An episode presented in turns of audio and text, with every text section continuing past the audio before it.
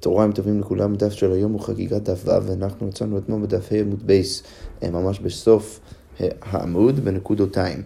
אה, אנחנו ראינו במשנה שאחד מהאנשים שלא חייב בראייה זה הקטן. ובזה ראינו שיש מחלוקת בין בית שמאי ובית הלל לגבי השאלה איזה, על איזה קטן מדובר. על איזה קטן מדובר שאפילו על ההורים שלו, שלו אין, אין להם שום חיוב בחינוך להביא אותו לבית המקדש. אז אמרנו שם שבית שמאי אומרים שזה כל שאינו יכול לרכוב על כתפו של אביו, אבל ברגע שהוא יכול אפילו לרכוב על הכתפיים של אבא שלו, אז הוא כבר חייב, או אבא שלו כבר חייב במצוות חינוך.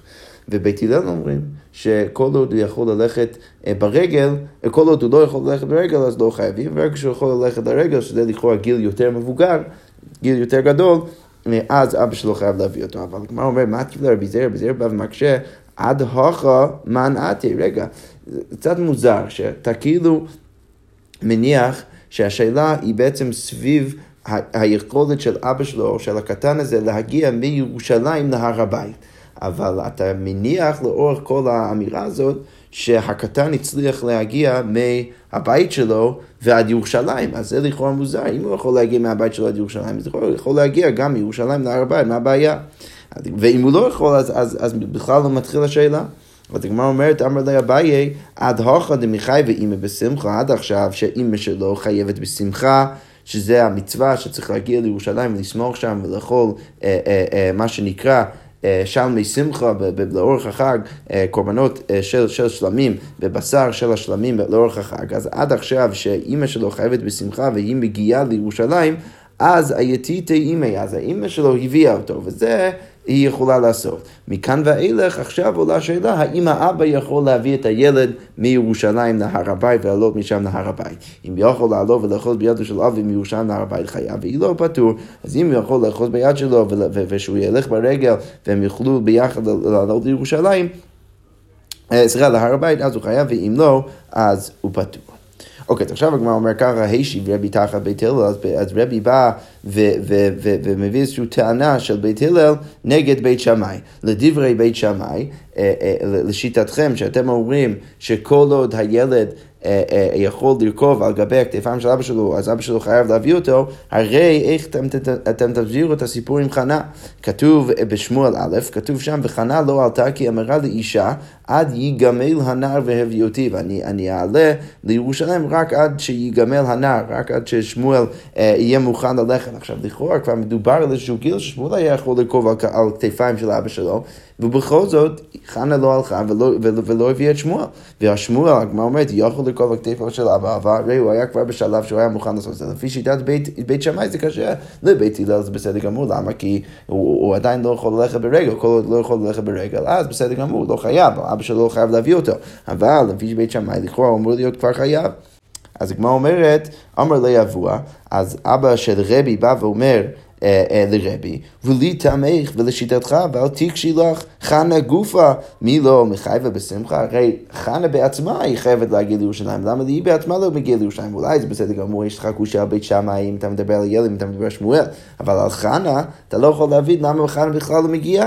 אז הגמרא אומרת, אלא מה צריך להגיד? אלא חנה מפנקותא יתרתא חזיה בי בשמואל. אז, אז, אז חנה ראתה איזשהו, אה, אה, אה, איזשהו שורה, צורה שבו שמואל יותר מפונק מהילד הרגיל, ולכן חשה בי בשמואל לחוש את האורחה, היא, לא, היא לא חשבה שהוא יכול בעצם לשרוד את הדרך הארוכה לירושלים, ולכן היא לא הביאה לא את עצמה ולא את שמואל. אז זה בעצם מקרה מאוד ייחודי. בדרך כלל כשמדובר על מקרה רגיל, אז לכאורה אפשר להגיד עדיין כבית שמאי שכל עוד הילד יכול לקרוב על הכתפיים של אבא שלו, אז הוא צריך להגיע מירושלים להר הבית. אוקיי, אז עכשיו הגמרא שואלת אה, ככה, באי רבי שמעון, קטן חיגר דברי בית שמאי, וסומה לדברי שניהם, מהו? אז, אז כפי שנסביר עוד שנייה, הגמרא בעצם אומרת שהיא שואלת ככה, היא שואלת במקרה שבו הקטן כרגע נמצא בסיטואציה שלא היינו מחייבים אותו, אבל, כפי שנראה עוד שנייה בגמרא, יכול להיות שבעתיד הוא יבריא, ואז הוא כן יהיה בסיטואציה שהוא יהיה חייב, אז מה הדין שלו עכשיו? אז, אז, אבל השאלה הזאת, בכל מקרה ומקרה, לא תמיד תהיה רלוונטית לשני השיטות. אז קטן חיגר לדברי בית שמאי, מה הכוונה לדברי בית שמאי? הרי לדברי בית הלל אני כבר יודע שוודאי שהוא לא חייב בחינוך. למה? כי כל קטן שלא לא יכול להגיע בעצמו, ברגלו או ברגליו להר הבית, אז הוא לא חייב בחינוך. אז ודאי שהקטן החיגר את זה לבית הלל, זה לא שאלה, אבל לבית שמאי, שבעיקרון אתה יכול להביא אותו על הכתפיים, הוא, הוא יכול לעלות על הכתפיים של אבא שלו, אבל הוא חיגר, ולכן יכול להיות שבעתיד הוא לא יהיה, לא יהיה לו רלוונטי בכלל החיוב אה, אה, של, של הראייה בכלל. האם הוא חייב, האם הוא חייב בחינוך.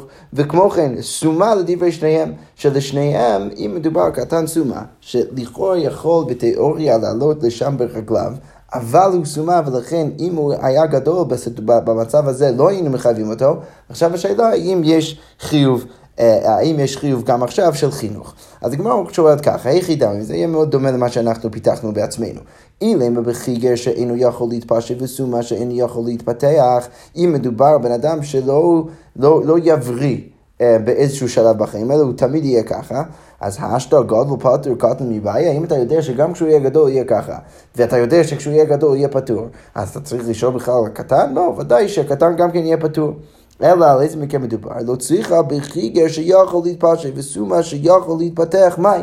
זה עכשיו שאלה, למה? כי אני יודע שבעוד כמה שנים יכול להיות שהבן אדם הזה הוא יבריא, ולכן הוא, הוא יוכל ללכת עם שני רגליו אה, אה, למעלה להר הבית, והוא יוכל גם לראות לכללי, ולכן הוא יהיה חייב כשהוא יהיה גדול. אז עכשיו השאלה, לגבי כשהוא קטן, כשמה, על מה אני חושב שהוא, כש, כש, כשאני חושב על מצוות חינוך, האם אני חושב על האפשרות שלו בתור גדול להיות חייב, שזה כן נמצא כאן, או מצד שני, האם אני חושב על המצב שלו עכשיו, והמצב שלו עכשיו זה מצב שאילו הוא היה גדול עכשיו, הוא לא היה חייב. אז לכן הגמרא שואלת מהי. אז הגמרא אומרת, אמר אביי, כל היכד גדול מחי מדאורייתא קטו נמי מחנכינן להם מדרבנן. אם הקטן נמצא במצב שבו אם הוא היה גדול לא היה חייב מדאורייתא, אז מדרבנן אנחנו מחנכים אותו. אבל כל היכד גדול פטור מדאורייתא, אם הוא פטור מדאורייתא, דהיינו, במקרים שלנו, כשהמצב שלו הנוכחית, אם הוא היה גדול, הוא היה פטור מדאורייתא, אז מדרבנן קטן נמי פטור, ולכן מדרבנן הקטן גם כן פטור, ולכן אנחנו לא, לא, לא מחייבים את האבא במצוות חינוך באותה צורה.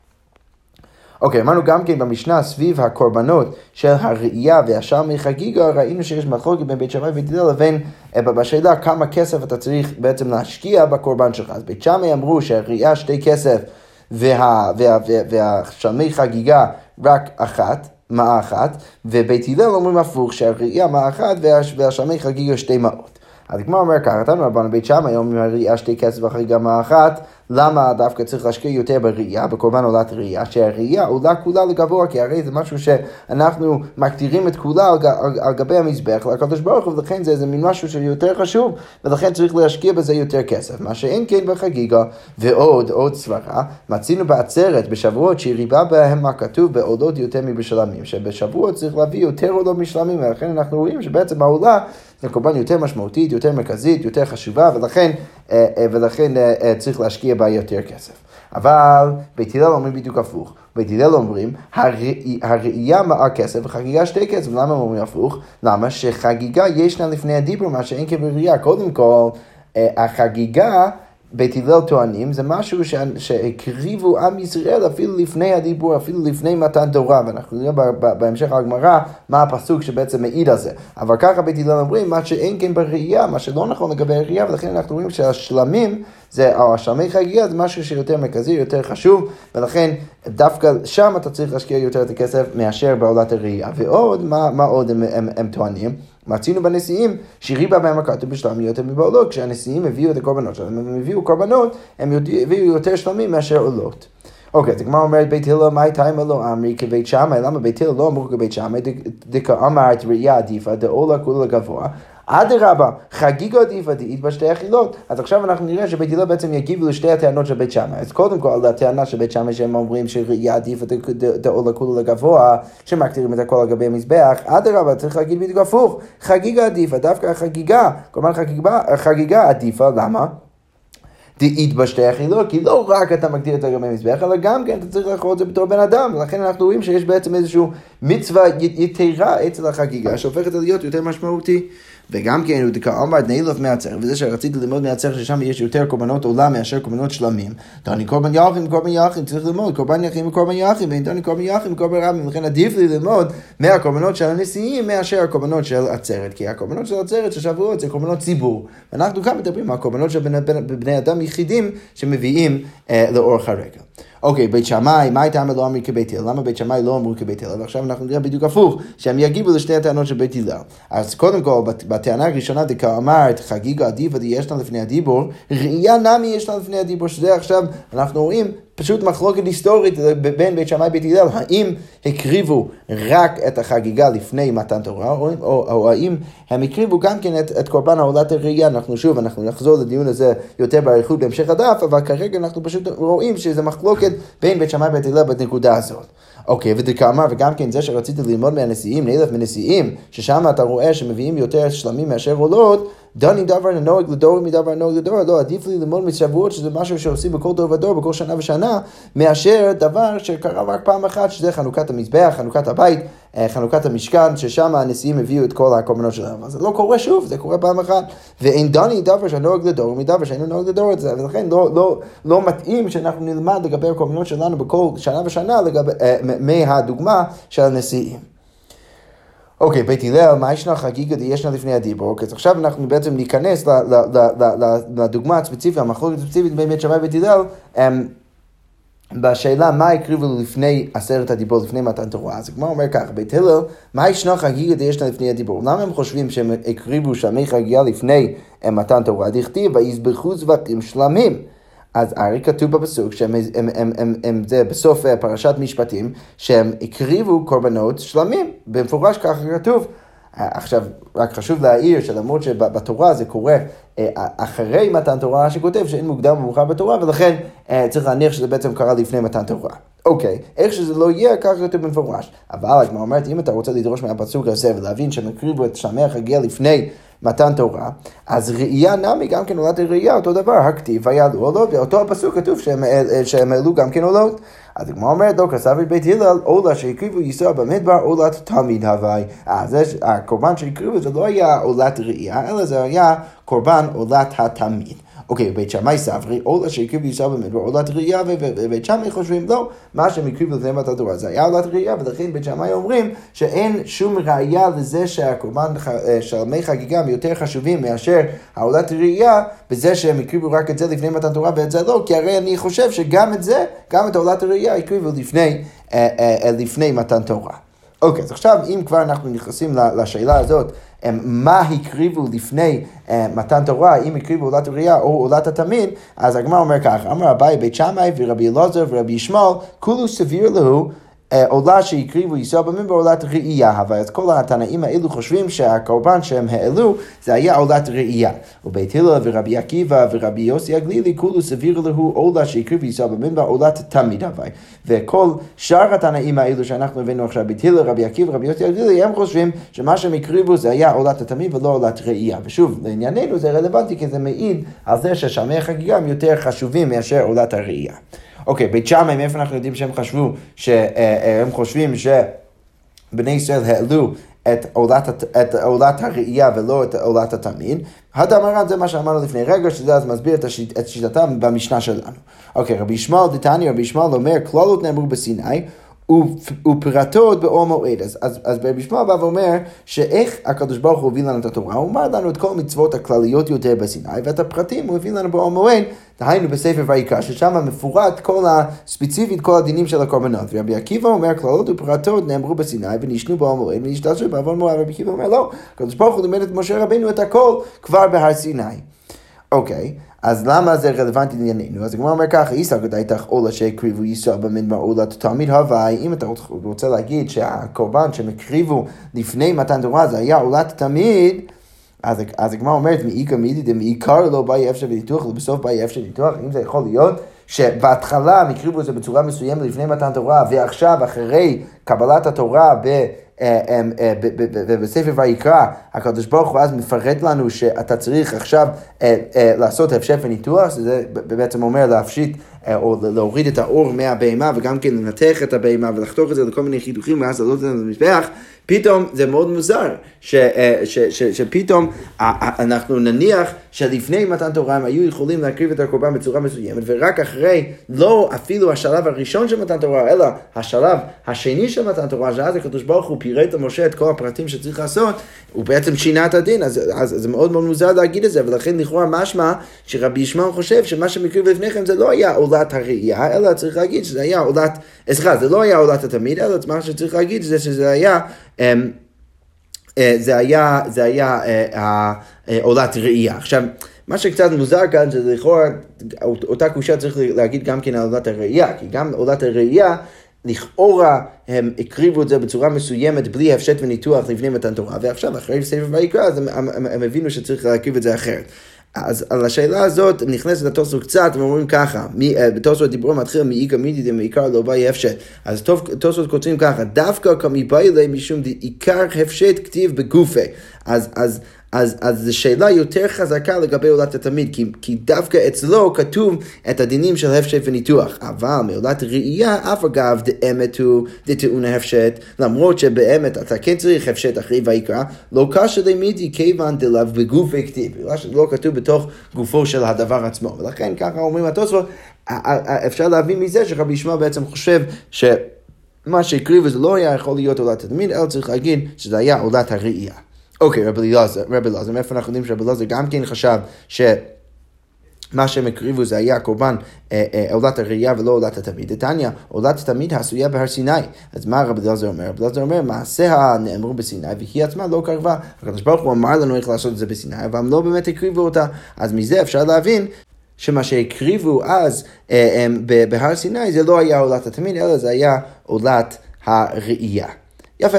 אוקיי, עכשיו ממשיכה הגמרא ואומרת, בתוך אותה ברייתא רבי עקיבא אומר קרבה, ושוב לא פסקה. אז רבי עקיבא בא וחולק רבי אלעזר ואומר לא, זה, זה שכתוב עולת תמיד העשויה בהר סיני, זה בעצם כדי להגיד שלא רק שהקדוש ברוך הוא לימד אותנו איך להביא את זה, אלא שאנחנו ממש הבאנו את זה ב... ב אה, אה, בהר סיני ממש. אלא מה אני מקיים הצווחים ומנחה הגשתי לי במדבר ארבעים שנה בית ישראל, שרש"י כותב שצריך לקרוא את הפסוק הזה מעמוס בתמיהה, שהקדוש ברוך הוא כאילו אומר, אתם לא הקרבתם שוב קורבנות במדבר. אז איך צריך לקרוא את זה? אם רבי עקיבא באמת חושב שהם כן הקריבו עולת התמיד במדבר, אז איך נקרא את הפסוק הזה? אז, אז, אז רבי עקיבא בא ואומר, שבטו של לוי שלא עבדו עבודה זרה, הן הקריבו אותה. אז, אז, אז, אז אין הכי נמי, אפשר לקרוא את עמוס ולהבין שבעצם עם ישראל לא הקריבו קורבנות במדבר. אז איך הם כן הקריבו את עולת התמיד? זה היה שבטו של לוי, שהם ככה עשו את זה מהצד, הם לא עבדו עבודה זרה והן הקריבו אותה. הם הביאו כל יום, בכל יום ויום את קורבן עולת התמיד, אבל עדיין רלוונטי להוכיח את עם ישראל ולהגיד להם שהם לא הקרבתם את, את, את, את הקורבנות כמו שצריך במדבר. יפה, אז בעצם אנחנו אומרים, הם, אה, אנחנו רואים מהברייתא הזאת שרבי אלעזר סובר שהם לא הקריבו במדבר את עולת התמיד, אלא בטח הקריבו עולת הראייה. עכשיו, דרך אגב, גם הרווחנו את שיטת רבי עקיבא, שעוד שנייה אנחנו נגיד שבעצם מעיד על זה שהוא חושב שבמדבר כן הקריבו את עולת התמיד. ולכן הגמרא ממשיכה כאן ואומרת, בית הלל, הנדה מרן, מאיפה אנחנו יודעים שהם חושבים שהקריבו עולת התמיד במדבר, בגלל מה שראינו למעלה, שזה אז מסביר את המחלוקת שלנו, זה מסביר למה אנחנו חושבים ששלמי החגיגה הם יותר חשובים מאשר עולת הראייה. אוקיי, רבי עקיבא, הנמי דאמרן, כמו שאמרנו למעלה, לפני רגע ראינו שהוא חולק, רבי אלעזר, וחושב שאת את, את מה שהם, שהם הקריבו במדבר זה באמת כן היה עולת התמיד. אוקיי, ורבי יוסי הגלילי, מאיפה אנחנו יודעים שגם הוא חושב שהקריבו עולת התמיד במדבר? דתן רבי יוסי הגלילי אומר שלוש מצוות נצבו לישראל בעלותם לרגל. אז יש של, של, אה, שלושה מצוות שעם ישראל צריכים להעביר או להקריב אה, בעלייה להם לרגל, ראייה וחגיגה ושמחה. יש בראייה שאין בשתיהם, ויש בחגיגה שאין בשתיהם, ויש בשמחה שאין בשתיהם. יש דין ייחודי בעצם בכל אחד מהקורבנות האלה. יש בראייה שאין בשתיהם, שהראייה, הקורבן, עולת ראייה, עולה כולה לגבוה, צריך להקריב אותה על גבי מזבח כולה, מה שאין כן בשתיהן, מה שלא נכון לגבי שתיהם. יש בחגיגה מה שאין בשתיהן, שחגיגה יש לה לפני הדיבור, מה שאין בשתיהם, וכאן אנחנו רואים ש, שרבי יוצא גלילי סובר כבית הלל, למה? כי מה הוא חושב? שהחגיגה זה הקורבן היחיד שהקריבו לפני הדיבור, מה שאין כן בעולת ראייה. אז מה כן הקריבו לפני הדיבור? הקריבו את עולת התמיד. אוקיי, יש בשמחה מה שאין בשתיהן, שהשמחה נוהגת באנשים ובנשים, מה שאין בשני, בשתיהן.